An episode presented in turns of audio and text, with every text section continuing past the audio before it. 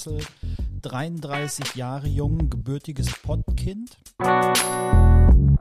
Wenn du immer wieder sagst, der Weg ist das Ziel, aber du, du siehst es einfach nicht, dann ist das wirklich schwierig, Leute auch bei Laune zu halten. Purpose wird sehr unterschiedlich definiert. Ne? Das war ja eines der Zielsetzungen, diese große Unbekannte mal aufzulösen das Unplanbare bestmöglich zu strukturieren, dabei mutig zu sein, aber auch nicht die, ähm, den Willen da verlieren, die Zukunft bestmöglich zu gestalten, ist, glaube ich, eine der Königsdisziplinen. Mit geringstem Aufwand den positivsten, ja, das, das, positivste persönliche Mindset für diese Situation, die dir bevorsteht, zu gewinnen. Also zu sagen, das ist jetzt so, das Annehmen dieser Situation, aber positiv gestimmt sein. Und er brachte mich dann auf diese Idee der, der Micro-Moments. Ich habe dann für mich die Regel entwickelt, okay, wenn das etwas ist, wo ich für mich in einer kurzen Dauer ein positives Mindset gewinnen muss oder möchte, dann darf das halt nicht länger dauern als fünf Minuten. Liebe Leute, ihr habt es mitgekriegt. Diese Episode ist mit keinem geringeren als André Petzel, ähm, Brand Experience Manager bei Kienbaum. Und er holt uns ein bisschen rein in die letzten zwölf Monate Change, Digitalisierung, New Work, äh, Veränderung bei Family Businesses. Auch der Purpose, die große Unbekannte, ähm, ist ein Thema. Aber auch Müllfotos und Micro-Moments und wie das alles zu André passt und dass es also Sinne gibt, das hört ihr hier. Viel Spaß. So, drück mal einen Knopf da. Hab schon. Achso, läuft schon. Ja klar, ich lasse doch ja nichts aus. Hm. Ja, wunderbar. So. Dann schauen wir mal. André, mein Lieber. Schön, Ja. dass du da bist. Dankeschön. Moin, moin. Mach doch mal so den, damit die alle mal, auch- ich meine, du bist ja der Stadt bekannt, aber überregional kann man vielleicht in, in, äh, den Anrainerstaaten noch aufbauen. Äh, Stell dich doch mal kurz vor. So linksrheinisch. Ja, mache ich das. Ähm, ja, André Petzel, 33 Jahre jung, gebürtiges Pottkind, auf den Sportplätzen der Dortmunder Regionen groß geworden. Jetzt seit etwas über zehn Jahren in Düsseldorf und total begeistert immer gewesen von der Medien- und Kreativwelt. Tief eingestiegen in die Welt der digitalen Möglichkeiten und Netzwerke und ja, glücklicher Familienmensch mit kleinem Sohn, total begeistert, größter Fan und am Ende des Tages, glaube ich, ähm, neugieriger, digitaler Nimmersatt. Neugieriger, digitaler Nimmersatt. Das hast du schön gesagt. Das ist auf jeden Fall, äh, naja, bei so vielen Themen, äh, die du selber verarbeitest und die so auf uns jeden Tag einprasseln und äh, verändern sich gerade auch dramatisch, würde ich jetzt mal so sagen. Kann man ja schon sagen, so, da gibt es auf jeden Fall genug Futter für dich in der nächsten Zeit, schätze ich mal. Ja, durchaus gab es zuletzt immer und wird es sicherlich auch immer wieder geben. Das ist schon, also wir sind ja jetzt in diesen besonderen Zeiten hier unterwegs und du bist ja, du begleitest ja auch so ein Unternehmen gerade in deiner Funktion und ähm, ihr moderiert und macht da viel äh, auch so Abfragen zu ähm, New Work und Veränderungen und solchen Sachen alles. Also ihr macht ja sehr, seid ja sehr weit aufgestellt, macht sehr viel, aber was macht so die Arbeitswelt? Ist das schon, ändert das viel? Also ihr seid jetzt quasi mit der Company auch umgezogen in, einen neuen, in ein neues Büro und so. Und war das, das war natürlich beschlossen, bevor jetzt dieses ganze Durcheinander hier irgendwie gestartet ist, oder? Hätte Ja, man das anders gemacht? Ja, durchaus. Das war davor beschlossen. Ist ja jetzt auch nur ein Standort, haben ja mehrere in Deutschland. Und grundsätzlich sind viele unterschiedliche Faktoren. Wenn man sich jetzt die letzten zwölf Monate anguckt, wie sich die Arbeitswelt verändert hat, kann man, glaube ich, schon feststellen, da- da- das hat auch wahrscheinlich jeder an sich selber gemerkt. Wenn ich jetzt mal zwölf Monate zurückgehe, wo dann der erste Lockdown stattgefunden hat, da gab es auf einmal so eine ähm, ja, Übernacht-Digitalisierung. Alle waren auf einmal aufgefordert, weil sie die Leute ins Homeoffice geschickt haben, in irgendeiner Form digitale Möglichkeiten der Kommunikation und Vernetzung herzustellen. Ich glaube, das war die Zeit, wo Microsoft wahrscheinlich so viele Microsoft Teams Downloads hatte, wie sie never ever vorher auch nur annähernd gehabt haben. Oder siehe Zoom, ne? Auch am Aktienmarkt ja. auf einmal. Siehe Zoom, Bam. ja, alles. Go-To-Meeting. Sämtliche Plattformen, die wirklich für digitale Vernetzung standen, sind da natürlich irgendwie durch die Decke gegangen. Und ich, ich war erstaunt darüber, wie schnell es dann auch gut funktioniert. Also da auch unsererseits wirklich großartig, wie unsere IT da auch reagiert hat, weil es fängt ja mit solchen Sachen an, hast du überhaupt ausreichend VPN-Verbindungsmöglichkeiten auch gebucht für deine Mitarbeiter. Ne? Also ich weiß, ich weiß nicht, wie viele Unternehmen dort bei der Telekom am Ende des Tages in der Warteschleife hingen, weil sie feststellten, hm, shit, ich komme ja gar nicht auf die Server ich habe gar nicht ausreichend VPN-Verbindung, ist keine Selbstverständlichkeit, war auch nicht bei uns eine Selbstverständlichkeit. Wir hatten ausreichend, aber sicherlich nicht für 600 Leute. Also musste man da nachziehen. Ähm, man merkte dann, auch wir, wir sind natürlich am Ende ertrunken an irgendwelchen Zoom-Meetings oder Microsoft Teams-Meetings. Ständig lief auch bei Telefonaten immer nur die Kamera man war ausgelaugt hoch 10 am Ende des Tages, weil man das Gefühl hatte, der Kopf brennt. Du guckst nur noch in eine Kamera rein, du hast nur noch Flimmern vor den Augen. Und ich fand es selber eine sehr intensive Zeit. Und es hat sich dann schon radikal verändert über das Jahr. Ne? Dann kamen ja schon die Monate auch, wo du gemerkt hast, okay, es wird wieder ein bisschen lockerer, die Leute sind in die Offices gegangen. Du hattest schon eigentlich auch die Möglichkeit, in dein, ich sag mal, gewohntes Umfeld wieder einzutauchen. Natürlich dann oft auf Distanz mit gewissen Regeln, aber es hatte schon für mich ein Gefühl von Normalität. Und dann ging es ja eigentlich wieder los. Und das mhm. ist für mich jetzt rückblickend eigentlich die spannendste Zeit auch gewesen, weil alle haben immer gesagt, ja, das wird sich anfühlen wie ein Marathon. Und wir sind gerade erst losgelaufen. Aber irgendwie, ich weiß nicht, wie das bei euch war, man wollte das ja nicht so wahrhaben, ne? dass dann nochmal so eine zweite Welle irgendwie kommt. Und ja. dann steckst du auch einfach auf einmal drin und denkst dir so, ey, das war doch irgendwie schon schmerzhaft und jetzt wird es nochmal schmerzhaft. Ist das denn jetzt wirklich ein Marathon? Oder ist das nicht vielleicht sogar ein Ultramarathon? Und was passiert beim Ultramarathon? Ich bin ja noch nie einen Ultramarathon gelaufen, geschweige mhm. denn einen Marathon. Und das ist so etwas, was macht das mit den Leuten, wenn du, wenn, wenn du immer wieder sagst, ja, der Weg ist das Ziel, aber du, du siehst es einfach nicht, dann ist das wirklich schwierig, Leute auch bei Laune zu halten. Ne? du kannst immer viel sagen, du musst viel und transparent kommunizieren, ähm, dir ist Offenheit ganz wichtig, aber was ich halt auch gemerkt habe, in solchen Situationen merkst du nochmal umso mehr, dass jeder individuell sein Paket zu tragen hat. Und das kann ganz unterschiedlich aussehen. Ne? Macht jeder anders, ne? das ja, ganze Thema. Hm, das macht voll. jeder anders und jeder hat dann auch einfach ein anderes, anderes Backup. Das hängt von der räumlichen Situation ab. Wir hatten spannende Effekte bei uns in der Firma, gerade jetzt zuletzt, wo dann auch nochmal neue Auflagen kamen und wir gesagt haben, okay, die Plätze, wir haben unsere Offices immer offen gelassen für die Leute, die wirklich auch eine Entfluchtungsmöglichkeit brauchen, wo die Leute, die halt nicht die Möglichkeit haben, Homeoffice einfach mal so stattfinden zu lassen. Ja, und vor allem auch über so eine lange Zeit. Und gerade am Anfang waren ja auch die Kitas zu.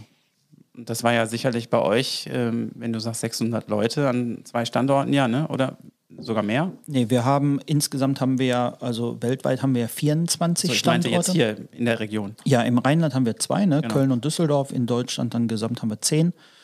Und, ähm, ja, überleg mal, was das, äh, was das bedeutet. Ne? Dann hat ja jeder auch eine andere Situation daheim und du äh, musst ja jeden individuell abholen und du kannst ja nicht sagen, ja, pass mal auf, nächstes, nächsten Monat ist alles wieder gut.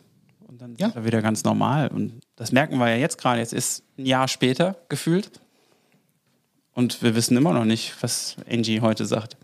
Ja, das ist genau das, was ich gerade meinte. Wenn, wenn man nicht weiß, wo das Ziel kommt und bis dahin auch nicht die Wegstrecke kennt, dann ist das schon für jeden individuell, glaube ich, enorm anspruchsvoll. Mhm. Das, das ist einfach faktisch so. Und ähm, sich dann immer wieder auch bewusst zu machen, dass jeder ein individuelles Schicksal mit, mitträgt und das natürlich dann auch in Zeiten, wo es eigentlich ja gar keine Freizeit gibt. Das muss man sich ja mal bewusst machen. Ne?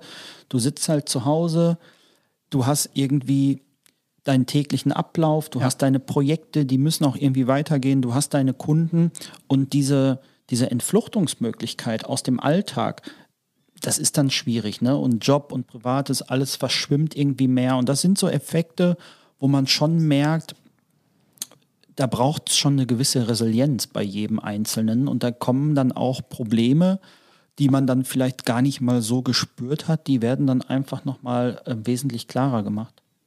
Naja, schon richtig. Vor allen Dingen, ähm, also ah, diese Trennung nicht. Ich meine, das kommt ein bisschen drauf an, in welchem Verhältnis du zur Arbeit stehst vielleicht. Also so wenn, so wie ich wenn man selbstständig ist, dann bist du sowieso immer on fire, immer an. So, das ist halt irgendwie so. Ähm, ob das gut oder schlecht ist, ist dahingestellt, eher schlecht, aber es ist halt so. Aber wenn man halt gewohnt ist, irgendwie auch mal eine Tür zuzumachen und zu sagen, so jetzt ist mal off, was ja auch völlig cool ist und eigentlich auch so sein soll, das geht halt nicht mehr. Und das ist halt schon schwierig. Aber was mich interessieren würde, du bist ja in einem Unternehmen beschäftigt, jetzt bei Kienbaum, wo ihr ähm, auch sehr konservative Kunden eigentlich habt, ne? Also ein querer Mix eigentlich, würde ich jetzt mal so sagen. Jetzt Ja. ist so, meine kleine Bude, die war schon immer so aufgestellt, dass wir sehr digital sind. Also du kannst von überall arbeiten, es gibt alle Möglichkeiten, tralala und paperless ist first und so. Aber ich weiß, dass ich eben viele Dinge umgesetzt habe, die mich in meinem vorigen Corporate-Unternehmen gestört haben, nämlich dieser lange Weg und diese ganzen Formulare und dieses ganze nicht online, sondern offline Business, was man den ganzen Tag macht. Und ich glaube, war das ein Change nicht nur bei euch, weil du hast jetzt bei euch gesagt, VPN, VPN-Client war ein Thema, aber bei den Kunden ist es ja wahrscheinlich nochmal ein anderes Level gewesen teilweise, oder? So Ja, Industrie und so. Ja, absolut. Also vielleicht noch mal kurz bei uns VPN, du hast es gesagt, das ist jetzt nur ein Beispiel. Ne? Die Herausforderung war auch groß. Ich fand, wir haben das echt super gelöst, weil auch wirklich alle Gewerke von HR angefangen bis zur IT, über Kommunikation, über die Marktfunktion, die haben alle an einem Strang gezogen. Das hast du schon gemerkt. Ne? Da ist viel Kraft entstanden und viel positive Dynamik ähm, rückblickend betrachtet. Nichtsdestotrotz gibt es natürlich Bereiche, die unterschiedlich davon betroffen sind. Wir sind zum Beispiel bei uns sehr heterogen, haben sehr viele unterschiedliche Geschäftsbereiche. Und dann gab es natürlich Geschäftsbereiche, die, die sind mal eben von der, von der Überholspur extremst ausgebremst worden, weil du gemerkt hast, okay, die können ihr Geschäftsmodell gar nicht so schnell digitalisieren, weil die zum Beispiel ganz andere Auflagen haben. Es gibt Geschäftsbereiche, die haben bei uns Kunden, bei denen werden, ja, ich sag mal so, so diagnostische Verfahren oder sowas gemacht. Das ist ein reines, in der Vergangenheit Face-to-Face-Business gewesen. Da geht es um Evaluierungen, da geht es um Assessment Center, also auch ähm, teils nicht so leicht vorstellbar. Wie soll man sowas denn jetzt eigentlich ähm, vi virtuell am Ende des Tages abbilden? Und die Kunden haben dann auch extreme Auflagen, gerade wenn du in Konzernstrukturen agierst. Ähm, äh, das Thema Datenschutz in Deutschland, wir merken das ja gerade, das, Daten, das Datenschutzgesetz steht ja quasi eigentlich noch über dem Gesundheitsschutz halt Schon drüber. krass, ne? Wir, wir haben eine App am Ende des Tages entwickelt, wo wir halt dann doch nicht tracken können, wo jeder eigentlich sagt, ja, natürlich würde es mir helfen, wenn ich jetzt wüsste, ob der, der da hinten rumläuft, vielleicht eine Gefahr für mich darstellt. Aber nein, wir sagen, der Datenschutz steht da drüber. So haben wir das dann in manchen Bereichen auch gehabt. Und klar, wir haben ähm, eine unserer wirklichen Kernzielgruppen ist ja der, der deutsche Mittelstand. Wir selber sind ja auch Familienunternehmen und beraten auch viele Familienunternehmer in ihren HR- und Organisationsprozessen. Und da gibt es schon eine breite Range. Ne? Nichtsdestotrotz glaube ich, dass wenn wir jetzt einfach mal fünf Jahre weiterspringen und jedes Unternehmen mal so in die Vergangenheit guckt und sagt, sag mal, was war eigentlich so das Jahr, wo wir dann vielleicht organisatorisch und kommunikativ die meisten Fortschritte gemacht haben, dann wird es aus meiner Sicht sicherlich immer auch 2020, 2021 sein, weil die, diese Pandemie und die Situation, sagen wir, wie es ist, das ist nervig, das ist scheiße hoch 10. Wir alle sehnen uns danach, wieder die Dinge machen zu können, die wir immer gerne gemacht haben. Nichtsdestotrotz hat die ja dann auch zur Beschleunigung mancher Themen halt geführt, wo man dann sagen kann, das hätte man durch kein Strategieprojekt der Welt vermutlich hinbekommen. Weil, weil der Druck gar nicht da gewesen wäre. Ja, genau. Weil das kostet Geld, also Umsetzung, es äh, bindet Ressourcen, müssen Prozesse angepackt werden, die schon immer da waren und die immer gut waren.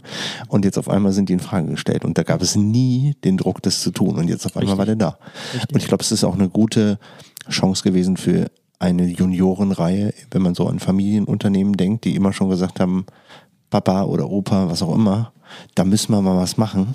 Ja. Und dann jetzt mal zu sagen, okay, dann jetzt müssen wir wirklich. Und Ja. dann auch ähm, die Verantwortung zu zeigen, dass diese Dinge Sinn macht, die man jahrelang da irgendwie so Ja, ähm, Und vielleicht ist da hat, ja ne? auch die Einsicht dann äh, auch mal da in den oberen Etagen, dass das vielleicht tatsächlich jetzt der richtige Moment ist, um da Ja, also ich Gas zu glaube, geben. ich glaube, ich glaube, das ist nicht nur jetzt beim Familienunternehmen, sondern überhaupt bei Unternehmen, aber Familienunternehmen passt natürlich ganz gut. Da zeigt sich halt wirklich, wenn man jetzt mal Familie sinnbildlich für das Unternehmen halt betrachtet, wie stark eine Familie eigentlich ist und auch sein kann. Weil ich sag mal so, wenn es halt läuft, dann kriegst du immer irgendwie die Kurve. Ne? Also ist ja in jedem Unternehmen so, wenn die Zahlen stimmen und alles drum und dran, dann, dann, dann macht es auch auf allen Ebenen irgendwie Spaß, dann musst du auch nicht auf jeden Euro gucken. Aber das war jetzt natürlich schon eine Phase, dann, dann müssen alle zu, zusammenrücken. Und dann merkt man auch nochmal, wie immens wichtig das ist, dass einfach alle Bereiche auch an einem Strang ziehen. Ne? Natürlich macht man in Phasen wie diesen dann auf einmal einen, ein hartes Kostmanagement. Ne? Das Thema Reisen, was in Unternehmensberatung als solches ein elementa elementarer Bestandteil aller Fixkosten ist, wird dann auf einmal mal eben zurückgefahren.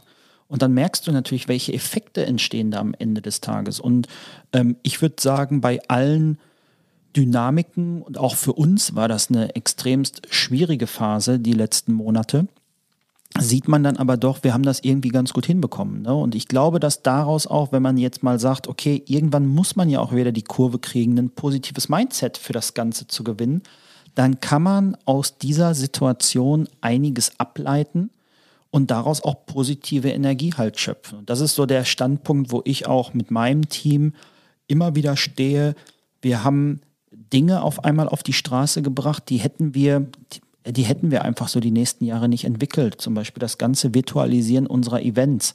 Hatten gestern erst wieder ein riesengroßes Event, wo ich noch zu meiner Kollegin gesagt hatte, du, ich finde das, ich finde das klasse, welche Entwicklungskurve du halt hingelegt hast. Und wir beide wissen ja, wäre das jetzt nicht gekommen, du hättest wahrscheinlich bis gestern und auch letztes Jahr, du hättest diese Form von Streaming-Konferenzen überhaupt nicht gemacht. Ne? Du hättest dich auch nie damit auseinandergesetzt, warum es wichtig ist, an so einem Tag wie gestern LTE-Mast aufzubauen in unserem Headquarter.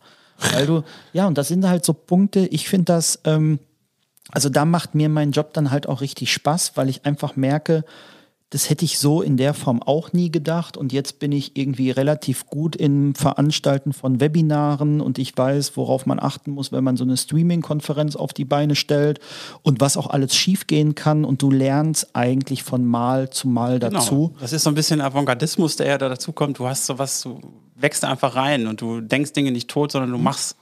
Und das ist geil, Ja, wenn man sich darauf einlassen kann. Es Absolut. gibt Leute, die sind das, sehen das vielleicht ganz anders. Ähm, die sind, die, für die ist das ganz unbequem, wenn dann plötzlich etwas nicht so läuft, wie, wie man es gewohnt ist. Aber ich glaube, wenn man es annehmen kann, ist jetzt eine geile Zeit. Ja, absolut. Gibt es einen Wechsel in der Arbeit? Also so, du hast angesprochen, Reisen, tralala. Ich meine, ich habe ja viel mit der Hotellerie, Gastronomie, tralala zu tun. So, und bei uns ist so ein bisschen der Content, äh, dass die, die Gastronomen und die Leute, mit denen ich so spreche, die sagen, die erwarten, ähm, sobald wir wieder dürfen, schon eine sehr krasse Steigerung, also quasi so ein von 0 auf 1000 Prozent direkt Vollgas und überall alles voll und alle wollen raus und, und das ist ja das, was viele, also zähle ich mich mal zu, sobald es wieder geht, sitze ich im Restaurant und lass es mir gut gehen, safe.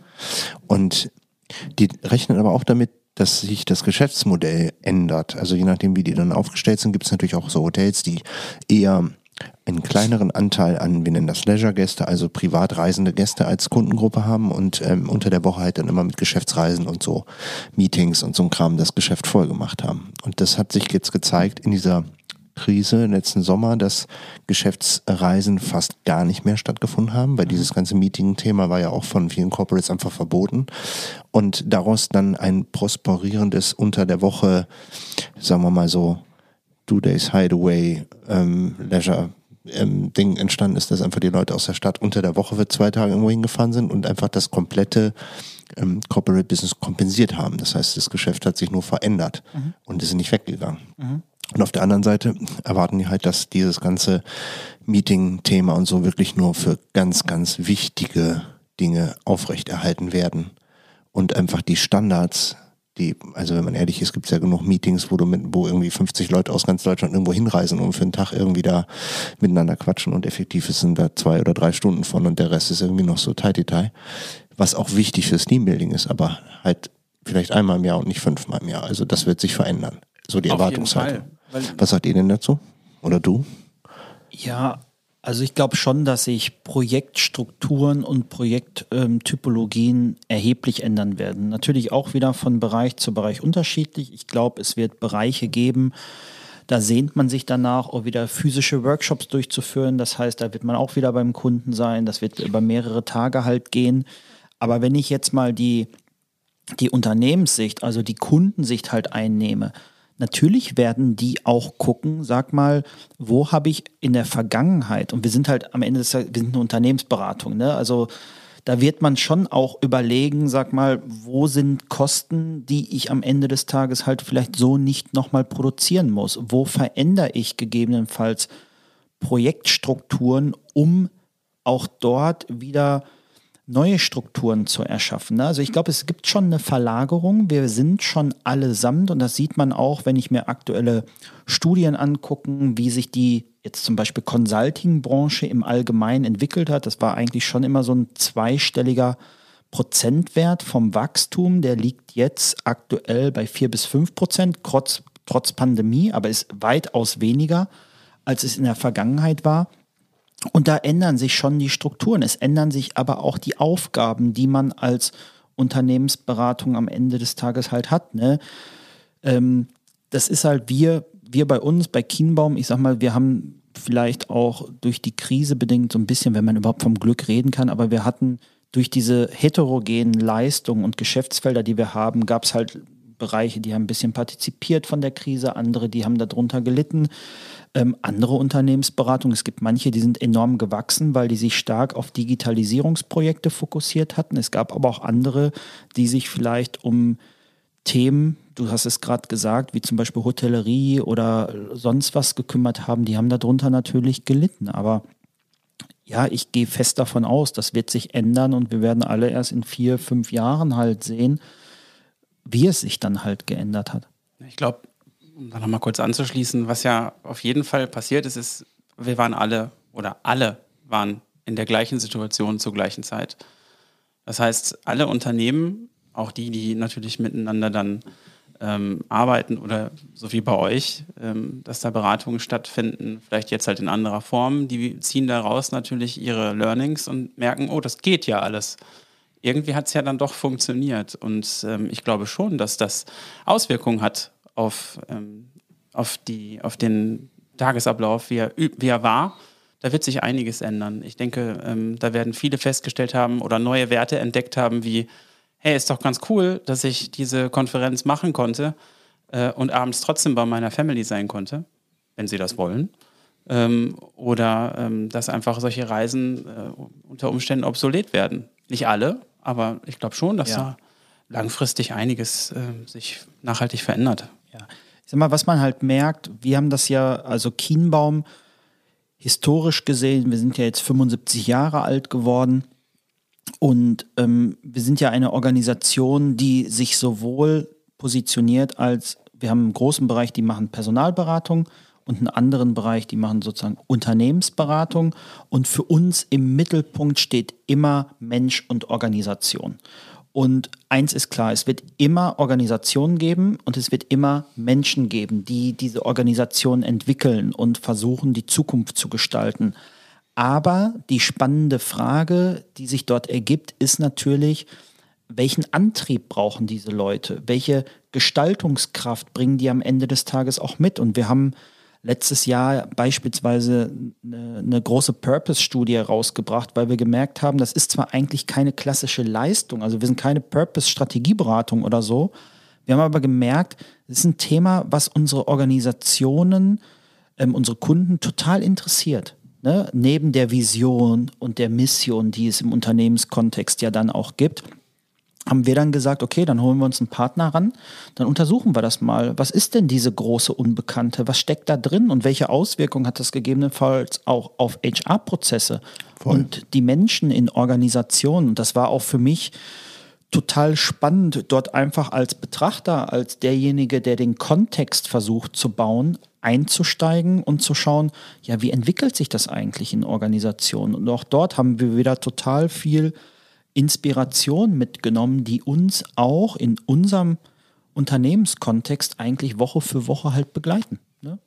Gibt es denn, meinst du, dass, also Purpose ist ja so ein Thema, wie du sagst, was hat die, die große Unbekannte, ähm, habt ihr ja super gemacht, auch dieses ähm, Aufarbeiten.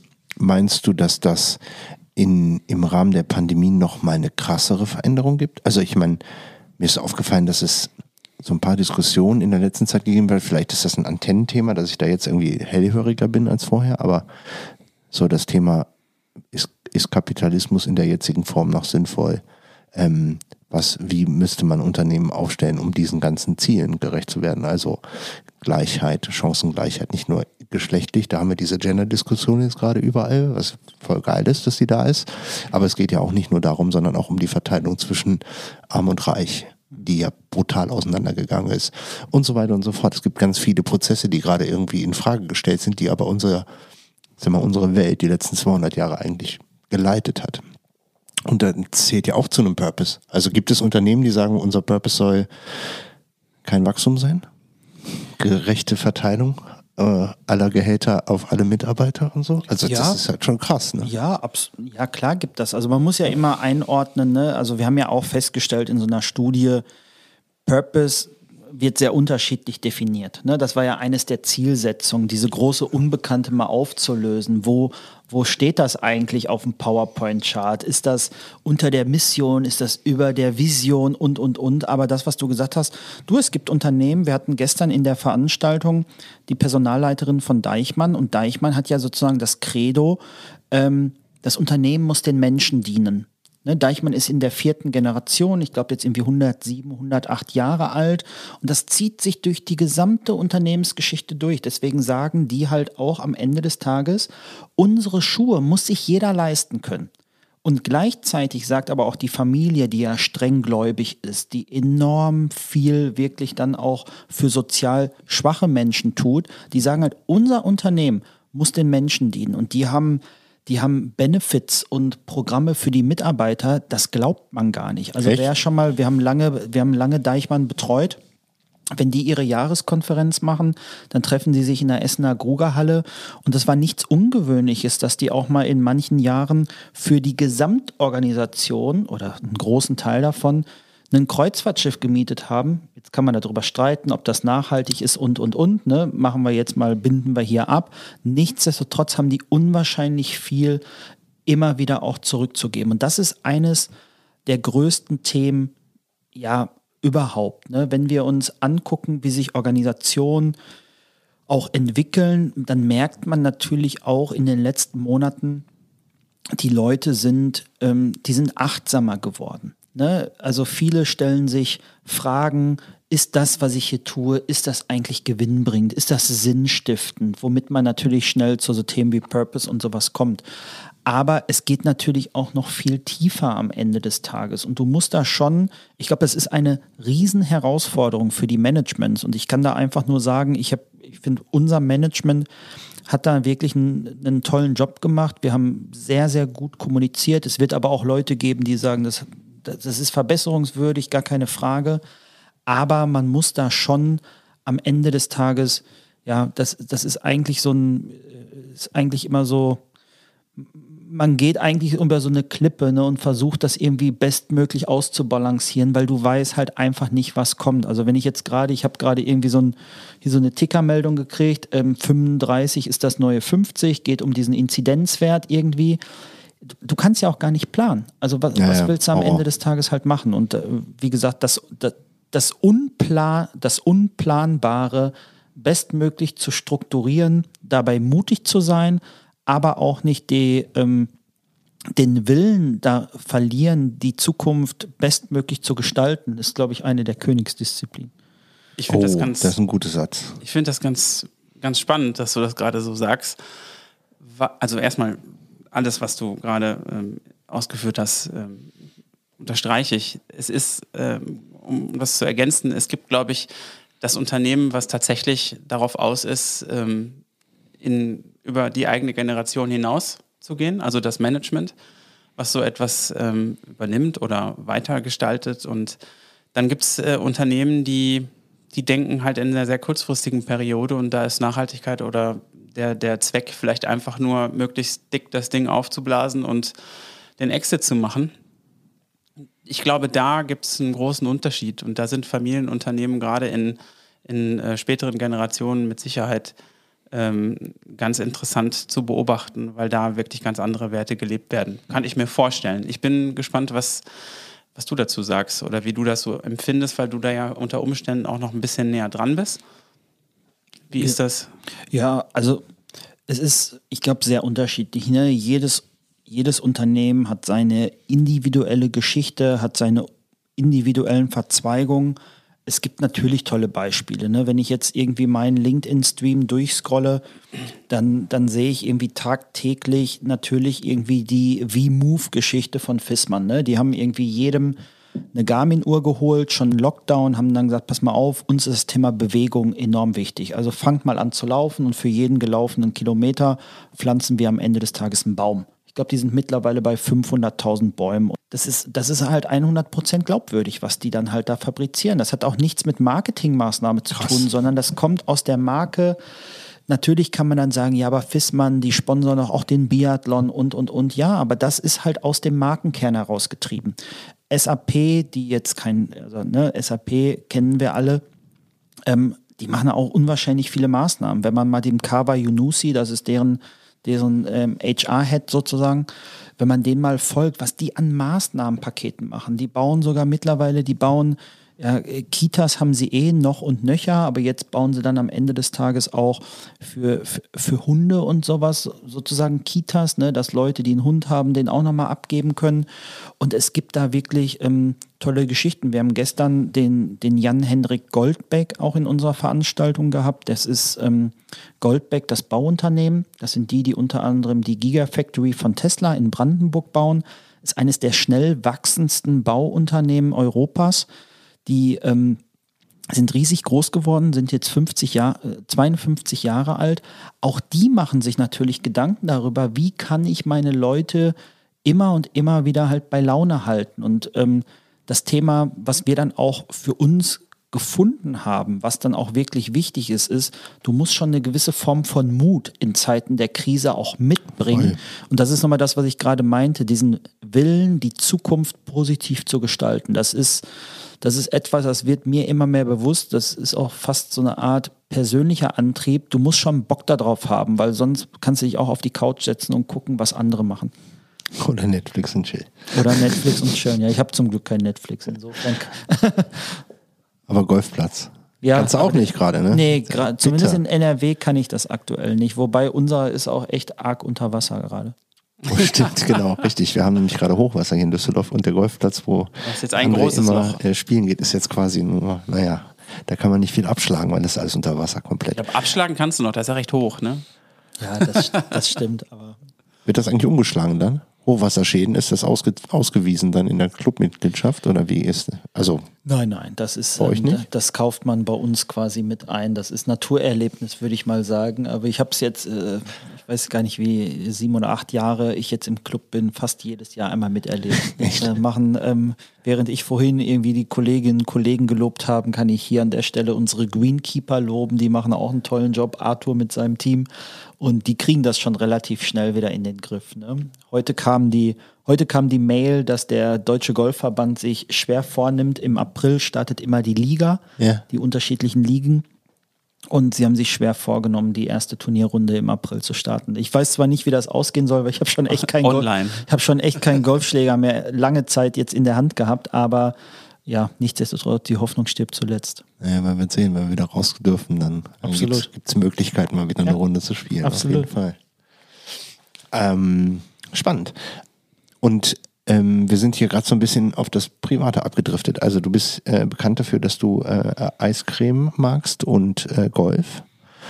Und äh, jetzt kommen wir zu dem, was eigentlich auch ein sehr spannender Ansatz ist, den ich mir war mal in dem Gespräch, äh, Walk the Talk, das war sogar noch vor Corona-Zeit, mhm. äh, wo man ganz offiziell sich hätte in großen Massen treffen können, aber wir sind trotzdem mal eine Runde spazieren gegangen. Ja, und, und wir waren bei, San bei Savati, den es ja, glaube ich, auch nicht mehr gibt, ähm, waren wir eine Nudelsuppe essen. Genau, und deswegen ähm, gibt es jetzt äh, das Thema Micromoments. Äh, Finde ich mega spannend. Hol uns doch mal das Brot. Was ist da dein Ansatz oder wie ist das entstanden? So, was steckt dahinter? Ja, also entstanden ist eine, ist eine ähm, längere Geschichte. Ich hatte das bei Jan im Podcast erzählt, hatte mit einer ja, gesundheitlichen Situation zu tun.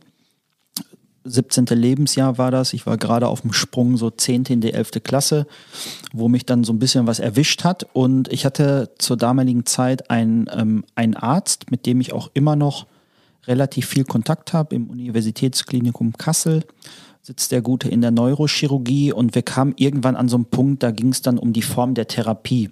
Und wie gesagt, war gerade 17, in die 11. Klasse gewechselt und man machte mir so klar, dass dieser Therapieansatz, den man jetzt wählen wird, dass das schon so eine Zeitdauer von so zehn Jahren haben wird, bis sich das irgendwann mal alles eingeschwungen hat und man auch weiß, welche Richtung das dann im weiteren Lebensverlauf nehmen wird. Und ich guckte den halt nur an. Ich guckte meine Ma an, die zu der Zeit irgendwie die ganze Zeit mit im Krankenhaus bei uns war, bei mir war. Und dachte nur so, hm, meint er das jetzt ernst? Also zehn Jahre, das ist irgendwie. Das sind 17-Jährigen schon ziemlich ja, weit hin. Ne? Irgendwie, irgendwie, das ist die Welt. Ja, ist irgendwie weit weg in der Vorstellung. Und der gab mir halt damals den Tipp und sagte: Du, pass mal auf, egal was jetzt kommt und dein Leben wird einfach jetzt über einen kurzen Zeitraum, auch über einen langen Zeitraum, aber wir sprechen jetzt nur mal über den kurzen Zeitraum, wird intensivst bestimmt sein von Arztbesuchen. Ne? Ist auch heute immer noch so. Aber du musst irgendwie einen Weg für dich finden, um auch aus diesen Situationen was Positives rauszuholen. Weil jeder von uns kennt das und ich gehe auch heute noch nicht gerne in den Kernspin, auch wenn ich es regelmäßig machen muss sind das so Termine, die machst du einfach nicht gerne. Ne? Gerade in, in, in Wartezimmern rumhocken, in Kliniken sitzen und, und, und. Und er hat gesagt, du brauchst irgendetwas, um dir aus diesen Situationen ein positives Mindset rauszuholen. Und er gab mir dann damals den Tipp, mit geringstem Aufwand den positivsten, ja, das positivste persönliche Mindset für diese Situation, die dir bevorsteht, zu gewinnen. Also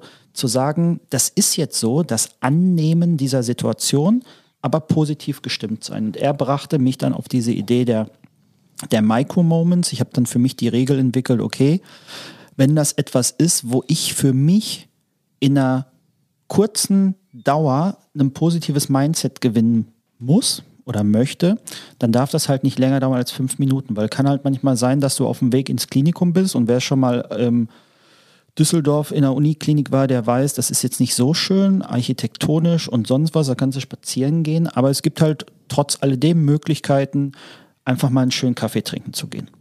Und ähm, das sind halt für mich so Micro-Moments, also kurze Augenblicke der Besinnung, wo ich mir die Zeit nehmen kann, einfach mal aus diesem Gesamtkontext auszubrechen. Das ist dann auch wirklich meine Zeit, die nehme ich mir, egal was um mich herum passiert um wirklich dann auch nochmal eine Situation zu reflektieren, mich mental auf die Sache vorzubereiten und einfach für mich die Gewissheit zu haben, jetzt gleich geht das irgendwie los und du kannst es jetzt scheiße finden. Es wird die Situation aber nicht ändern, weil wenn ich in den Kernspin gehe und mich fürchterlich vorher aufrege, es macht die Situation ja nicht besser. Und deswegen versuche ich dann für mich einfach zu sagen, okay, das ist jetzt so, also Thema annehmen und trotzdem noch daraus versuchen, was Positives zu gewinnen.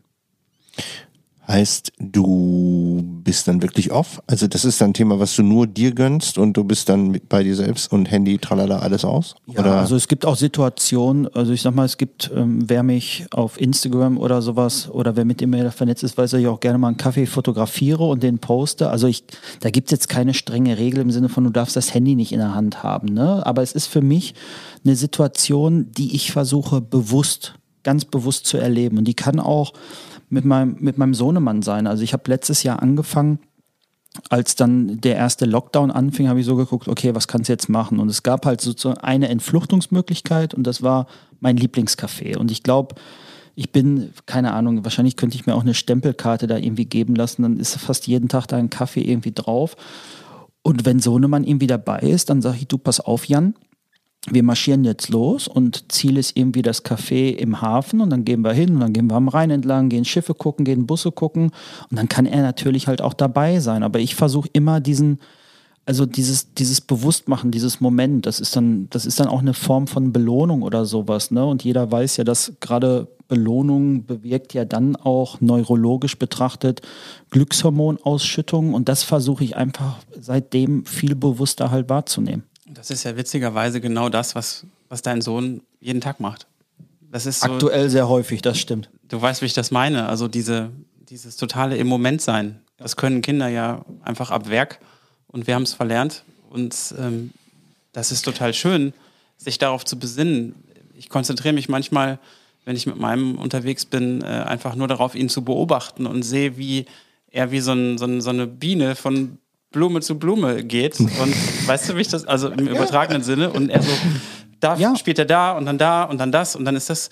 Aber die sind total im Moment. Und das ist Ja, und das- dieser Micro-Moment. Ja, und das, wie gesagt, ne, ganz Totale wichtig, es Präsenz. gibt keine, gibt keine Regel. Ich hatte dir das schon erzählt, Jan, dass ich habe da so mein Büchchen, das ist vor allen Dingen strukturiert nach, nach Städten und Orten. Ne? Das heißt, wenn ich ähm, mit meiner Frau zu meinen Schwiegereltern fahre, die irgendwo da in Wuppertal auf dem Berg wohnen, ne? auch da weiß ich, wenn ich vielleicht einfach mal gerade keine Lust auf die Situation habe oder mir halt nicht danach ist, irgendwie dort im Garten zu sitzen, dann weiß ich halt trotzdem, dass es dort so ein, zwei Dinge gibt, wie da gibt es zum Beispiel eine tolle, eine tolle Runde irgendwie im Wald oder sowas. Und deswegen hatte ich auch gesagt, es, es gibt dann die Regel nicht, nicht länger als fünf Minuten oder nicht teurer als fünf Euro. Das ist so meine Regel, ne? weil ich denke mir immer für, ja, für Geld, äh, es könnte dann auch irgendwie fatal enden, wenn du dann ständig sagst, oh, ich brauche jetzt einen Micro-Moment und es muss wieder ein Objektiv für meine Kamera sein oder sowas, könnte schnell teuer werden. Und das sind dann so meine Regeln. Ne? Und da versuche ich dann meine Form der Entfluchtung. Und ich sag mal, so der beste Micro-Moment, den ich habe, den ich auch in vollen Zügen genieße, ist dann einfach irgendwie so ein Cortado im Gräger, kostet dann 2,30 Euro to go oder 2,20 Euro, wenn ich es dort trinke. Dauert auch nicht länger als fünf Minuten, aber ist für mich so eine Form individuellen Glücks. Freue ich mich einfach drauf.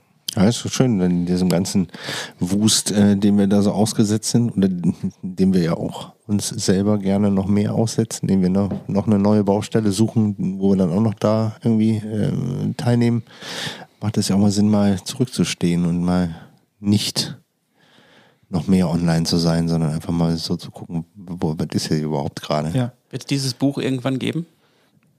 Also du wirst halt lachen. Ich habe, ähm, ich also ich habe ja wirklich lange, lange Zeit sehr intensiv gebloggt und ähm, ich schreibe schon sehr vieles auf, aber es gibt auch genügend Sachen, wo ich mir einfach denke, die, die braucht die Öffentlichkeit halt gar nicht wissen. Das ist so ein, für mich so ein, äh, so ein Gedankentank. Für mich ist Schreiben echt enorm wichtig. Habe das, wie gesagt, ganz lange Zeit wirklich auch öffentlich gemacht, hatte ein, zwei größere Blogs. Und ähm, ob ich daraus mal ein Buch mache, ich glaube halt eher nicht, weil das ist halt nichts, was ich euch jetzt in der Form erzählen kann, im Sinne von, macht das so oder so. Ihr werdet komplett unterschiedliche Ansätze haben, was euch auch glücklich macht. Ne? Und das ist halt am Ende etwas, man, man kann diesen Impuls aus meiner Sicht geben und der Impuls ist ja eigentlich nur, ey, man könnte sagen, ja, genieße den Augenblick. Ne? Wenn du das bei Google eingibst, dann findest du tausend tolle gestaltete Bilder. Leute hängen sich das zu Hause an ihren Wand- Kühlschrank Wandbilder, oder, ne? oder haben so tolle Wandtattoos über dem Fernseher mit Ja, man genießen- müsste mal. ja, so aber das ist Gedanke. halt, das ist halt genau etwas, ich habe das vorhin schon mal gesagt, wirklich den Willen, das selber zu gestalten und sich auch bewusst zu machen, äh, darum geht es ja halt eigentlich. Und da bin ich, bin ich fest der Meinung, also für mich war ja auch der, der Arzt dann damals, ähm, der war ja auch nur ein Impulsgeber. Ne, den treffe ich jetzt nochmal immer irgendwie regelmäßig, guckt er sich mein Köpfchen an. Aber ähm, der war halt ein Impulsgeber und dann liegt es ja an mir, was ich daraus halt mache. Weiß Ja. er das denn eigentlich, was du Ja, aus ja, das, seinem ja, ja, das, also ich glaube schon, dass er das weiß. Wir quatschen da natürlich immer mal wieder drüber. Ich schätze mal, er hat das auch ein bisschen für sich zum Lebensmotto halt gemacht. Gehe ich ganz fest von aus, sonst hätte er mir wahrscheinlich so sein, sein Wissen nicht mitgegeben. Und er hat ja viele, viele meiner Fälle dann auch wahrscheinlich in seiner beruflichen Karriere als Chirurg vor sich gehabt. Und ähm, nee, nee, ich bin ihm da schon sehr, sehr, sehr, sehr dankbar. Ne? Und ich denke, wir haben ihm da auch schon die ein oder andere Nettigkeit in Form von Mercis zukommen lassen. Schöne Geste. Ähm, du hast gerade gesagt, du schreibst gerne. Mhm. Würde mich brennend interessieren, wie das, ge also ist das was, was einfach entsteht bei dir oder hast du dir das angeeignet? Wie ist der Prozess entstanden?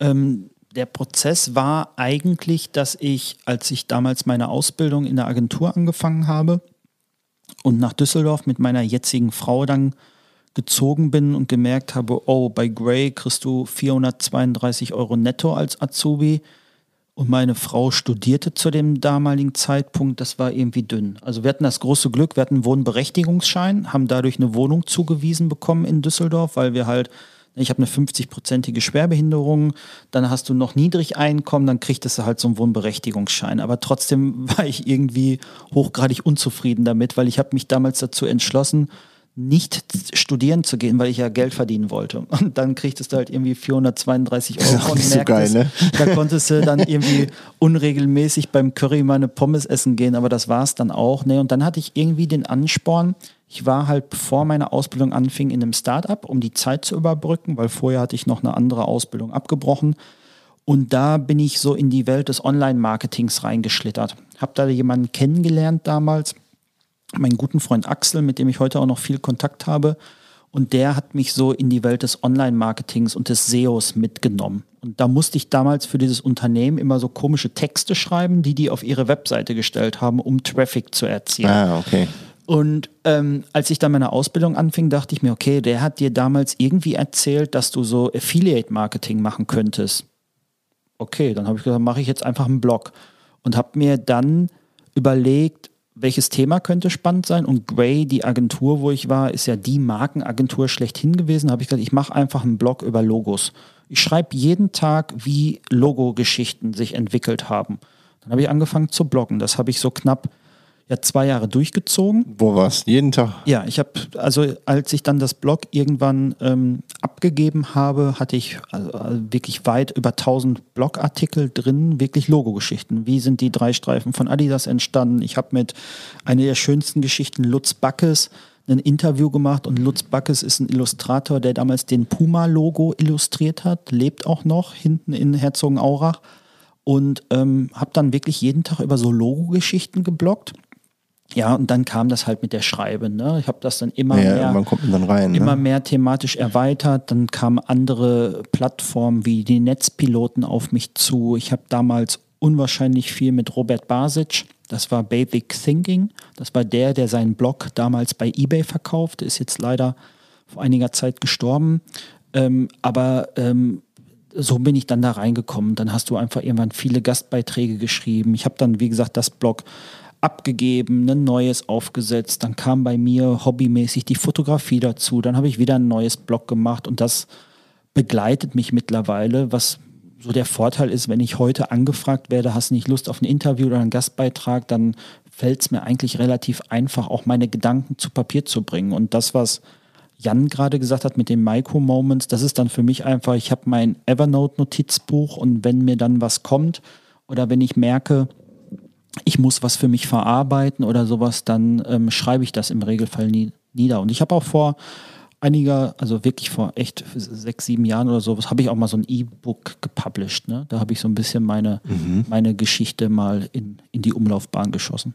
Okay, das ist ja spannend. Und da, äh, ja gut, aber wenn man das ähm, so eine lange Zeit auch schon, also es ist ja auch von wirklich über tausend Geschichten über Marken, ist natürlich auch, also äh, zeigt ja von äh, Marathon-Qualität. Weil irgendwann, also dann hast du so die Standards, mir fallen natürlich direkt so die 15 oder was mhm. so ein, ne? Rolex, äh, Nike, tralala. Mhm. Und dann kommst du aber irgendwann auch auf ein Level, was vielleicht nicht jeder mehr auf dem Schirm hat, ne? Ja, das, ähm, ja, das ist so. Ich hatte ja den großen Vorteil, meine Frau ähm, studierte zu diesem Zeitpunkt ja Kommunikationsdesign mit ähm, Fachrichtung dann Corporate Design. Das heißt, wir hatten unzählig viele Logobücher zu Hause stehen. Und ich sag dir, da gibt's ähm, äh, Geschichten en masse. Es gibt natürlich die, Klassisch, die Klassiker wie ne, die Dame, die den Nike Swoosh entwickelt hat, ähm, dafür aber nur 500 Dollar gekriegt hat und dann hat sie irgendwie zehn Jahre später einen Die wurde mit- ja nochmal kompensiert. Genau, so ein bisschen, die haben ne? das mit Diamanten besetzten Nike Swoosh am Ende bekommen. Es gibt diese Ein paar ganzen Shares hat sie noch gekriegt. Klassik, genau, Shares hat sie bekommen. Es gibt, also es gibt die Klassiker, die uns allen bewusst sind. Das sind natürlich dann in so einem Blog auch die Traffic-Bringer. Ne? Gerade kann solche. ich mir vorstellen. Ja, und äh, weißt du, das Spannende bei dem Ganzen ist ja, für mich am Ende wirklich gewesen, und da partizipiere ich heute noch von, Mechaniken zu erkennen. Wie funktioniert Wachstum, Wachstum im Online-Bereich? Ne? Ich habe dann irgendwann gemerkt, okay, jetzt hast du mal irgendwie über das BVB und Bayern-Logo geblockt. Oh, das wird aber häufig gegoogelt. Machst du einfach mal jetzt, nimmst du dir einfach mal vor, in den nächsten drei Wochen die 18 Bundesliga-Logos zu betrachten. Dann hast du halt angefangen, über die ganzen Bundesliga-Logos zu bloggen. Und dann siehst du natürlich Effekte. Ne? Ähm, ich habe Content-Serien nachher individuell gebaut und habe mir gesagt, okay, jetzt schreibe ich einfach mal über alle bisher dagewesenen Olympia-Logos. Und alle vier Jahre Ne, oder wenn dann eine Olympischen Spiele, Winter oder Sommer kam, dann ging das natürlich durch die Decke. Und so hast du immer wieder über das Jahr gesehen auch wirklich krasse Effekte festgestellt. Ne? Das Dann- war ja schon sehr strategisch. Das ist schon wirklich wurde, strategisch. ja, es wurde am Ende des Tages strategisch, weil klar, Affiliate-Marketing setzt sich natürlich dadurch zusammen, dass du schon eine größtmögliche Reichweite und Resonanz erzielen möchtest, damit halt Leute in deine Blogartikel kamen. Aber man, man war am Ende, also da waren schon dann teilweise pro Tag 5.000 bis 6.000 Besucher auf der Seite. das ist aber ordentlich. Ja, wo du am Ende dann schon ja, erheblichen Traffic mit generiert hast und irgendwann, das ist ja das, weißt du, du fängst so naiv an und das ist auch das, was ich heute immer sage, du brauchst halt, du brauchst schon ein gewisses Durchhaltevermögen, ne? dann, dann zahlt sich das irgendwann aus und du rutscht in die Welt des SEOs, dann merkst du auf einmal, okay, da gibt es spannende Themenfelder, stecke ich da mal meine Nase rein, schreibe Hast du die Sachen lustigerweise auch SEO-optimiert geschrieben? Ja, nachher dann, ne? Also das, das ist dann, weißt du, das ist dann das mit dem Wissen, mit ja dem, mit Learning. dem mit, ja, mit dem Mega. Wissen, mit dem Wissen, was man sich über die Zeit anreichert, baue ich heute ganz anders Projekte auf. Natürlich kommst du irgendwann an den Punkt, du, stell dir vor, du hast jetzt zwei Jahre dieses Blog gepflegt und dann merkst du eigentlich, hm, scheiße, die Bilder hast du eigentlich immer falsch eingebunden. Jetzt ist nur die Frage, und es gibt ja wirklich Fälle im Netz, guck dir Karrierebibel oder so an vom Jochen May, der, wenn, Ja, der, einen, wenn der einen Relaunch macht, dann bucht er sich halt eine Agentur, die die Seite umbauen, weil er halt keine Lust hat, die Artikel alle umzuarbeiten. Ich habe mir dann irgendwann mal einmal die Mühe gemacht, schon einen etwas größeren Relaunch zu machen. Das war so die Phase, wo mich Sascha Lobo und sowas in ihre Blogball aufgenommen haben und ich einfach merkte, wenn ich das jetzt nochmal umstelle, dann kriegt das nochmal einen gewissen Push. Aber ich war dann irgendwann auch in dem Punkt, wo ich gesagt habe, du pass auf, das hat jetzt gereicht, das hat mir total viel Spaß gemacht, mir gefiel die Seite aber selber nicht mehr, die ist vom SEO-Faktor ähm, irgendwie ganz cool gerankt und dann ja, tauschte dich mal in gewissen SEO-Netzwerken um, ob nicht irgendjemand anderes Bock darauf hat, was damit zu machen. Heute hätte ich, heute würde ich wieder sagen, also die wäre jetzt schon über zehn Jahre alt. Manchmal denke ich so, shit, hätte sie die doch mal behalten. Das war irgendwie cool, ist eine coole Erinnerung, aber es ist auch vollkommen in Ordnung, dass es eine Erinnerung ist. Ich habe so viele neue Ideen und Projekte, wo ich mir denke, das Wissen, was du dort gewonnen hast, und da war ich, wie gesagt, da war ich dann 22, 23, 24, als ich da geblockt habe, das kannst du halt jetzt noch super anwenden. Ja, Und da freue ich mich auch so selber individuell drüber, weil ich mir denke, es ist irgendwie schon ganz cool, dass du da damals ähm, so geblockt hast und ja, offline genommen habe ich es, weil dann irgendwann mal vom Anwalt was reinflatterte, da bekam ich echt kalte Füße, ähm, weil ich dann doch über was geblockt hatte, über ein Logo, was ich ähm, so nicht hätte verwenden dürfen. Oh, echt? Ja, das ist natürlich dann, das ist natürlich dann ärgerlich, ne? Ja, war so ein berühmt-berüchtigtes ähm, Tatzen-Video, ähm, Tatzen-Logo, was es damals gab. Da wurden sehr, sehr viele Blogs Echt? abgemahnt. Ja, aber du, es gab so viele Effekte. Ich war irgendwie an einem Wochenende, ähm, waren wir mit der Firma, waren wir irgendwie in Brüssel und ich habe leidenschaftlich gern fotografiert und dachte mir so, ja komm, klar, Atomium ist super, habe da eine tolle Bildserie geschossen, habe das ins Netz gestellt, eine Woche später wieder Post weil es dann, wie ich lernte, eine Regel gibt, dass du das Atomium, wo halt Rechte drauf liegen, nie größer als 500 Pixel im Netz halt abbilden darfst. Ist wie mit dem Eiffelturm in Paris. Den darfst du auch nicht einfach fotografieren nachts und dann ins Netz stellen, weil nachts ist dort eine Lichtinstallation angebracht und die Rechte für diese Bilder liegen halt beim Künstler. Und das sind dann also Sachen, die du lernst, wo Wie? du halt denkst, okay, Jetzt muss ich mal da einhaken. Moment. Also, das, ist ja, das ist ja spannend, das weiß ja erstmal keiner. Ja, wusste ich bis zu dem Zeitpunkt ja auch nicht. Und, und wie ist das denn heute? Ähm, weil da ist ja jeder mit seinem Smartphone da und ballert sowas auf Instagram und Facebook hoch. Das kann doch gar nicht mehr getrackt werden. Ja, doch, das wird getrackt. Es gibt solche Sachen wie Pick-Rights, die ähm, sind dann wiederum, dort sind beispielsweise Kanzleien hintergeschaltet und dann gibt es am Ende des Tages, das ganze Netz, muss ja vorstellen, ist ja komplett verteckt. Ne? Also das ist ja, es ist ja alles irgendwie auffindbar. Wir hatten zum Beispiel vor einiger Zeit einen Fall, da war auf einer Landingpage von einer Veranstaltung in einer eingebundenen PDF ein Bild drin, für das wir für die Online-Nutzung die Rechte nicht eingekauft haben. Das haben die gefunden. Und das sind halt solche Sachen, wo du dann merkst, du Was wirst sind halt das für Menschen? ja, Menschen, die viel Geld verdienen möchten, kann ich dir sagen. Aber das sind halt solche Sachen, ja, das lernst du dann halt nur. Ne? Und wie ist das zustande gekommen? Eine Bilddatei hat dann halt eine Beschriftung und ich war halt immer so, dass ich meine Bilder so sortiert hatte, also wenn ich ein Bild fotografiert habe, Na, du wolltest das selber auch finden, ne? ja, und das auf die Festplatte abgelegt haben, dann kriegte das immer den, das Datum, den Städtenamen und dann habe ich da so Text vergeben. Also irgendwie 2017, Februar, Brüssel, Atomium, Rot, whatever. Ja, und dann ist es natürlich relativ einfach. Das schmeißt du die Bildersuche an. Wenn du ein großes Block hast, dann taucht das irgendwann in der Bilderliste auf. Ja, dann kriegst du halt eine Mail, dann musst du halt eine Strafe zahlen. Und ähm, ich bin da schon sehr, ähm, sehr nah- Also direkt mit Unterlassungs... ja, du musst Klage, es, oder? ja, musst es runternehmen und einen kleinen Betrag halt zahlen. Ne? Und das ist halt, das ist dann immer am Anfang ein kleiner Betrag, aber du kommst dann ja schon ins Reflektieren und denkst dir so, hm, wie sieht das denn jetzt mit den ganzen anderen Sachen aus? Und die ganzen Corporates hast du jetzt auch nicht angefragt, ob du die Logos auf deine Webseite machen darfst. Also da kommen so viele Sachen auf einmal, wo, du, wo man dann, wo ich dann irgendwann für mich gesagt hatte, okay, das ist vielleicht besser, jetzt mal dann auch anders damit umzugehen. Und so versuche ich es dann auch jetzt. War eigentlich schade drum, ne?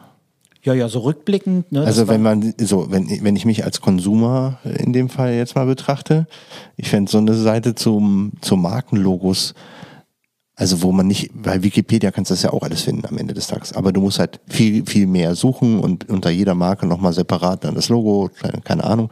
Aber wenn du dich halt dafür interessierst und ich finde es gerade voll, ich hätte jetzt voll Bock, mich damit äh, zu beschäftigen, ähm, dann ist natürlich so eine Seite zu finden, wo du da mal eben drüber gucken kannst und so ein bisschen stöbern kannst, ist natürlich dann schon schon geiler. Und wenn man die runternehmen muss, wenn man sich denkt, okay, da kommt jetzt vielleicht so eine Klagewelle irgendwie, ist jetzt auch nicht so schön. Ne? Ja, ja, aber es gibt, es gibt da auch noch sehr coole Seiten. Also damals, ich habe immer hochgeguckt zu Achim Schafrina, der ähm, führt die Seite das Design-Tagebuch. Das war, also das war so Champions League. Ne? Wenn du von dem Artikel gelesen hast, der hat sich sämtliche Corporate Designs irgendwie runtergeladen, hat die analysiert, hat die Logo-Gestaltung irgendwie beschrieben.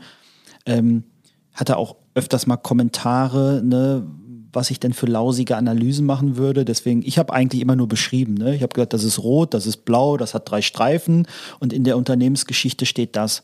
Und der ist das aus gestalterischer Sicht halt angegangen, Oh, wo ich ja. halt überhaupt keine Ahnung von habe. Ne? Also ich bin kein Designer und musste mir dann auch schon immer von meiner Frau anhören, hm, was ist das denn? Ja, ich sage, das ist keine Analyse, das ist einfach nur beschreibender Text. Ne? Das ist einfach so wie in der, wie in der Schule. Ich mache einfach mal eine Beschreibung von dem Bild.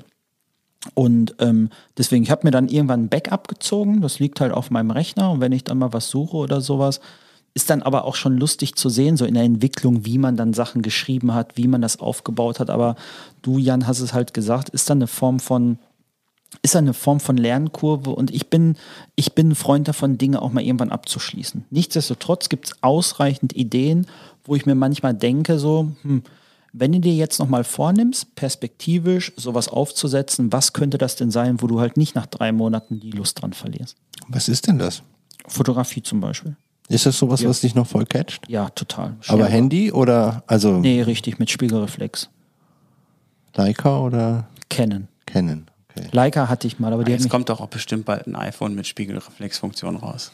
Warte mal ab. ja, dann wird das iPhone halt nur wieder wesentlich größer, wenn da ein Spiegel rein muss. Ne? Die machen das irgendwie anders. Aber das ist, ähm, ist das was, was dich privat antreibt? Also du hast es, glaube ich, eben schon mal genannt, dass, äh, dass das Thema Fotografie auch schon mal so ein, so ein Ding für dich war und Das hast du jetzt wieder zurückgeholt oder ist das die ganze, begleitet dich das die ganze Zeit im Endeffekt? Ja, das hat mich schon lange Zeit wirklich begleitet. Ich durfte dann auch immer so im unternehmerischen Kontext, als wir eine Gründung hatten, die Deutsche Markenarbeit, da habe ich dann auch ganz viel fotografieren dürfen und ich war dann halt eigentlich immer so, dass das, was es an Bonifizierung gab, habe ich dann bei Leistenschneider in Objektive und Kamerabodies irgendwie umsetzen dürfen. Das war ganz praktisch.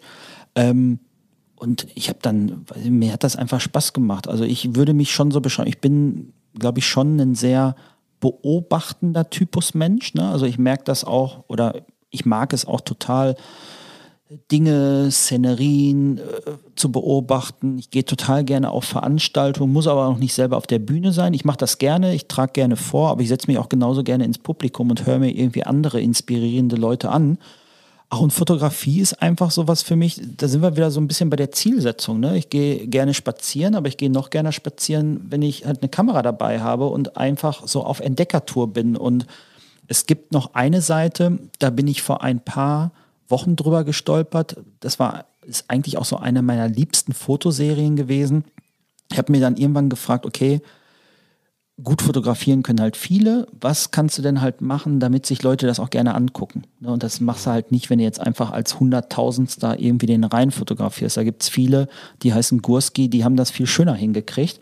Und ich habe dann mal so eine Müllserie gestartet. Und äh, es gibt immer noch eine Seite, die heißt dailywaste.com kannst du draufgehen und da sind wir wieder bei dem, es gab mal die Zeit, da habe ich einmal am Tag ein Logo beschrieben und da habe ich einmal am Tag ein Müllbild aus Düsseldorf gepostet.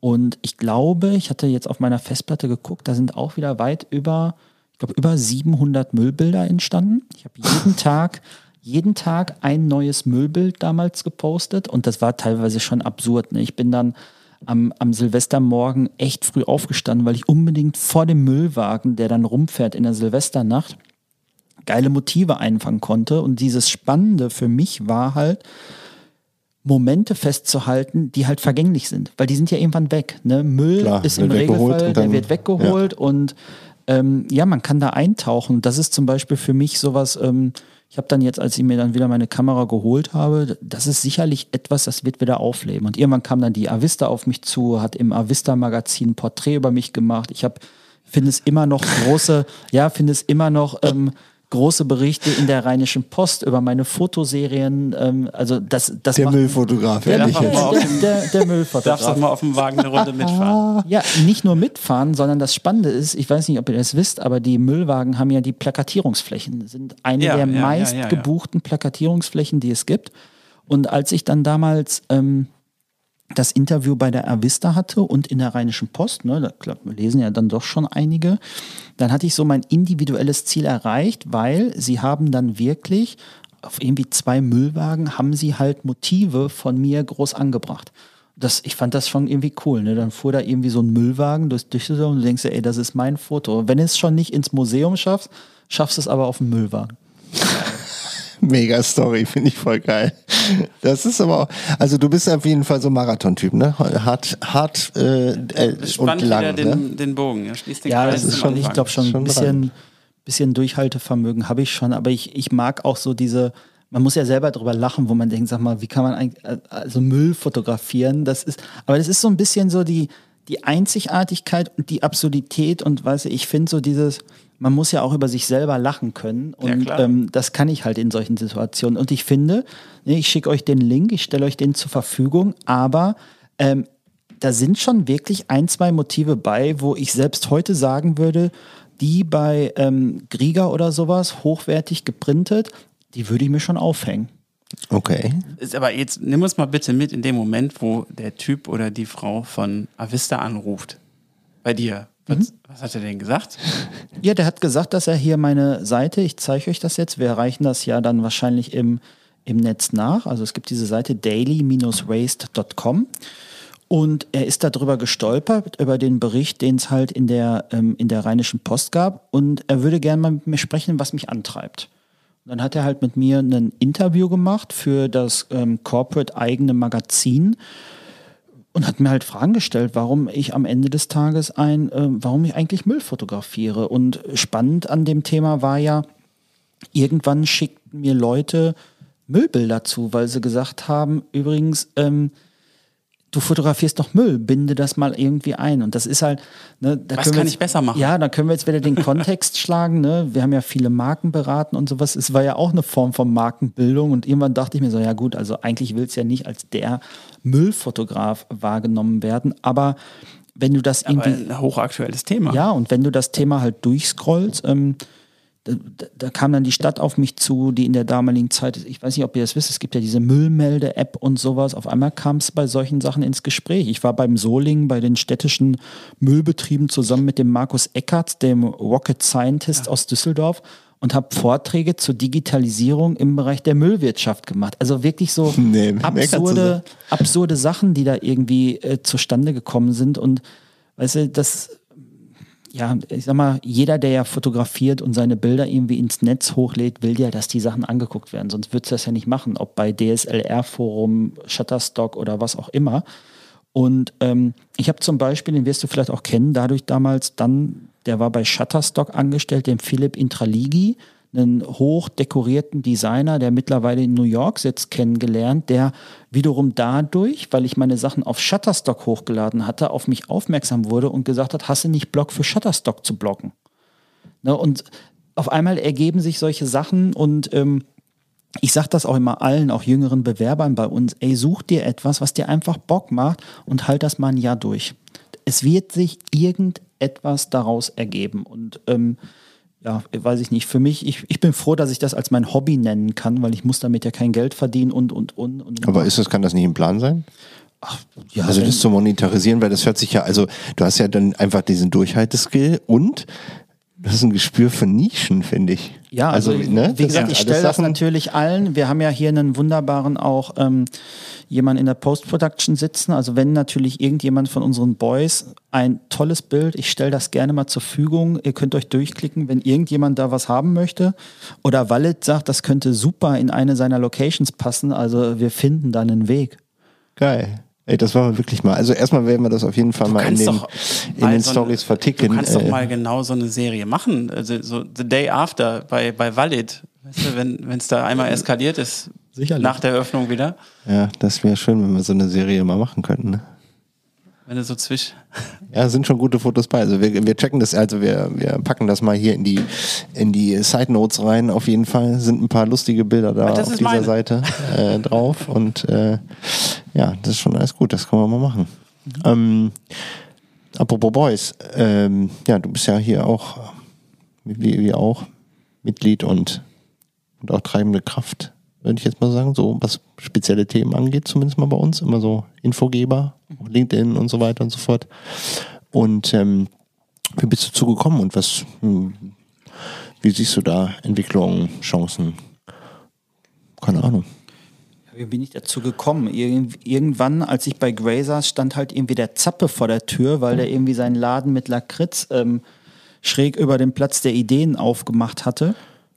Und ähm, ja, ne, wir kamen jetzt vom Bloggen über die Fotografie zu einem anderen Thema. Das ist halt irgendwie Veranstaltung. Ich habe schon immer gerne Veranstaltungen organisiert und inszeniert und parallel zum Bloggen damals habe ich in Düsseldorf den Düsseldorfer Twitwoch ins Leben gerufen. Das war ein e.V. aus Berlin und das war die Twitter-Zeit, ich glaube 2009, 2010.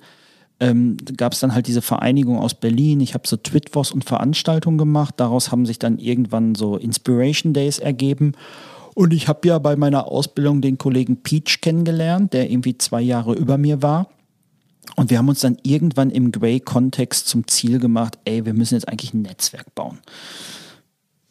Das war es erstmal. Und irgendwie entstanden dann kleinere Veranstaltungsformate in absurdesten irgendwie Locations, immer mal wieder auch bei Grey. Und irgendwann ist daraus ja auch ähm, sowas wie Creative Hive entstanden, was wir jetzt ja schon auch einige Jahre immer und immer wieder umsetzen und aufgesetzt haben. Und ähm, Zappe war natürlich jemand, der, der total offen für diese Formate war. Ne? Also er hat angefangen, uns bei jeder Veranstaltung, ob bei Grey, dann mit ausreichend Und der hat ja genug Bonbons gehabt. ja, mit Lakritzkugeln auszustatten. Das war irgendwie super, weil du brauchtest sich um vieles dann nicht mehr in den Konfis kümmern. Nein, und am Ende des Tages, weswegen wir ja solche Formate gebaut haben, ist genau der Punkt, solche Leute halt dann kennenzulernen. Ne? Ich bin fest der Überzeugung, wenn du solche Themen initiierst, und das ist dann auch das Ziel jeder Hive-Veranstaltung ja gewesen, dass du eigentlich klüger und inspirierter von dort nach Hause gehst, als du hingekommen bist. Mhm. Das haben wir uns immer zum Ziel gesetzt. Das ist auch so eine Sache, weswegen, wenn mich jemand fragt, warum tust du dir das an, in deiner Freizeit Veranstaltungen zu bauen? Weil ich 100% davon überzeugt bin, dass ich dort Leute kennenlernen werde, die mich dann in irgendwelchen Dingen immer wieder begleiten werden, ähm, die, mich, die mich positiv beeinflussen. Deswegen, ich finde das toll, diese Initiative, die, die ihr oder die auch ähm, Stefan da treibt, weil ich habe wiederum durch dieses Netzwerk, was er jetzt primär ja auch angetrieben und geformt hat und vernetzt hat, wieder so viele Leute kennengelernt, die hätte ich auf keiner Runde Golf, bei keinem Kaffee im Gräger oder bei irgendwelchen anderen Sachen kennengelernt, weil ich die Zugänge gar nicht gehabt hätte, weil die Interessen halt so unterschiedlich sind, das dass ich gar keine, ich hätte ja gar keine Kontaktpunkte zu diesen Leuten gehabt. Die gehen zu anderen Zeiten essen, die gehen zu anderen Zeiten in die Bars, die machen ganz andere Sachen, aber es gibt halt dieses Momentum, was was, was wir jetzt immer und immer wieder erzeugen. Und das, ich, ich finde das einfach, ich, ich werde da glücklich mit, wenn ich da einfach das Gefühl habe, das eigene Wissensfeld erweitert sich und es sind ja einfach unfassbar viele inspirierende Leute da unterwegs, wo du eigentlich kontinuierlich von partizipieren kannst. Das ist, ja, besser kann man das gar nicht formulieren. Das ist nämlich genau das, was halt vielleicht ein bisschen die Besonderheit ist, eben, mhm. dass da Leute zusammenkommen, die eigentlich so ein bisschen ähnlich ticken oder like-minded, sagen wir ja manchmal dazu, aber die sich normalerweise gar nicht über den Weg laufen, weil anderes Business, weil ja. andere ähm, Circumstances, privat, wie auch immer. Und dann würdest du sagen, so, wir sind in derselben Stadt, aber wir sind uns irgendwie noch nie über den Weg gelaufen, mhm. weil du hast ja dieses Branchenthema gerade bei uns. Es gibt so ein paar aus dem Medienbereich, die kennen sich irgendwie alle. Mhm. Kleine Welt. Ähm, Gastronomie kennen sich wiederum andere. Aber die wieder verkreuzen sich fast nie. Außer man ist halt ein Gast in einem Restaurant oder so Was zufällig. Man, man, genau, man braucht Zufälle. Mal. Genau. Und, ähm, und deswegen ist so ein, ähm, ist so eine, so eine, so ein Netzwerk schon mal ganz gut, um vielleicht eben so Leute kennenzulernen, die du, wo du sonst gar nicht zukommst. Ja, und, ja, und weißt du, am Ende des Tages, es gibt ein, ähm, es gibt halt bei uns allen, glaube ich, einen kleinsten gemeinsamen Nenner und der ist halt Offenheit. Ne, weil in so ein Netzwerk begibst du dich halt nur rein, wenn du auch wirklich Bock dazu hast, andere Leute halt kennenzulernen. Ne? Weil wenn du, wenn du sagst, ich bin eh introvertiert und die Menschen um mich herum interessieren mich nicht, ja gut, dann kannst du dich auch einschließen und dich am Lockdown sozusagen erfreuen. Ähm, das finde ich halt cool. Und das habe ich bei allen Formaten, die wir hier schon gemeinsam initiiert haben, total, ähm, total genossen. Wirklich über den Tellerrand zu blicken, von Leuten Dinge kennenzulernen, die ähm, äh, die, die ich so überhaupt noch gar nicht gesehen habe. Und ich versuche ja dann auch selber Dinge einzubringen, weil ja, es gibt dann sicherlich irgendwie ein paar gewisse Skills. Das merke ich jetzt aktuell auch. Das Thema Professionalisierung im LinkedIn-Auftritt oder sowas hat irgendwie eine hohe Relevanz, interessiert Voll. total viele Leute. Und das macht mir dann auch wiederum, wiederum Spaß, wenn ich auf der einen Seite aus dieser Community halt Wissen rausziehe dann aber auch wieder etwas am Ende des Tages halt reinzugeben. Und ähm, habe ich ja vorhin gesagt, ich bin jetzt auch jemand, der ganz gerne mal erzählt oder präsentiert. Und dann ist es, finde ich, ja schön, dass man da dann auch so sein Know-how und sein Wissen bestmöglich teilen kann. Und wenn dann wiederum andere daraus profitieren, dass sie sich dann besser auf LinkedIn positionieren konnten oder dadurch einen neuen Job gefunden haben oder wiederum Wissen bei sich in der Orga teilen könnte, du, dann ist doch am Ende des Tages allen geholfen. Das ist genau das, wo man dann am Ende des Tages so ins Bett gehen kann und sagen kann, so, ja. Yeah, ich weiß gar Tag. nicht, wie oft ich jetzt am Ende des Voll Tages geil. gesagt habe, ich werde das mal nachträglich zählen, aber ja. Ja, so. aber das ist ja das, was es ist, ne? Ja. Wenn man sagen kann, so, man hat was Gutes getan und kann zufrieden mit sich selbst irgendwie so einen Tag beenden, finde ich mega wertvoll, so ein, so Tag irgendwie. Ja. Was steht Auch denn noch so an? Micro-Moment. Ja. Auch das, genau. Was steht noch so an? Also außer, wenn wir jetzt mal, wir gucken jetzt in den Sommer dieses Jahres, mhm. was ist dann bei dir auf der Uhr? Also ich werde, wenn es denn dann natürlich wieder möglich ist, versuchen auf jeden Fall meine Early Bird Golfrunden zu fabrizieren. Was heißt denn Early Bird überhaupt? Wann gehst du dann auf den Platz? Ja, so Wann 6, machen 6 Uhr auf? Abschlag. Ja, also normalerweise ist ein Golfplatz auf, wenn die Sonne aufgeht. Ne? Also wenn du eine Mitgliedschaft hast, dann kannst du natürlich draufgehen. Und ich habe das eigentlich immer gemacht und das ist waren für mich oder sind für mich einfach die schönsten Augenblicke, um dann auch irgendwie cool in so einen Jobtag zu starten. Aber dann gehe ich schon so gegen sechs. Ne?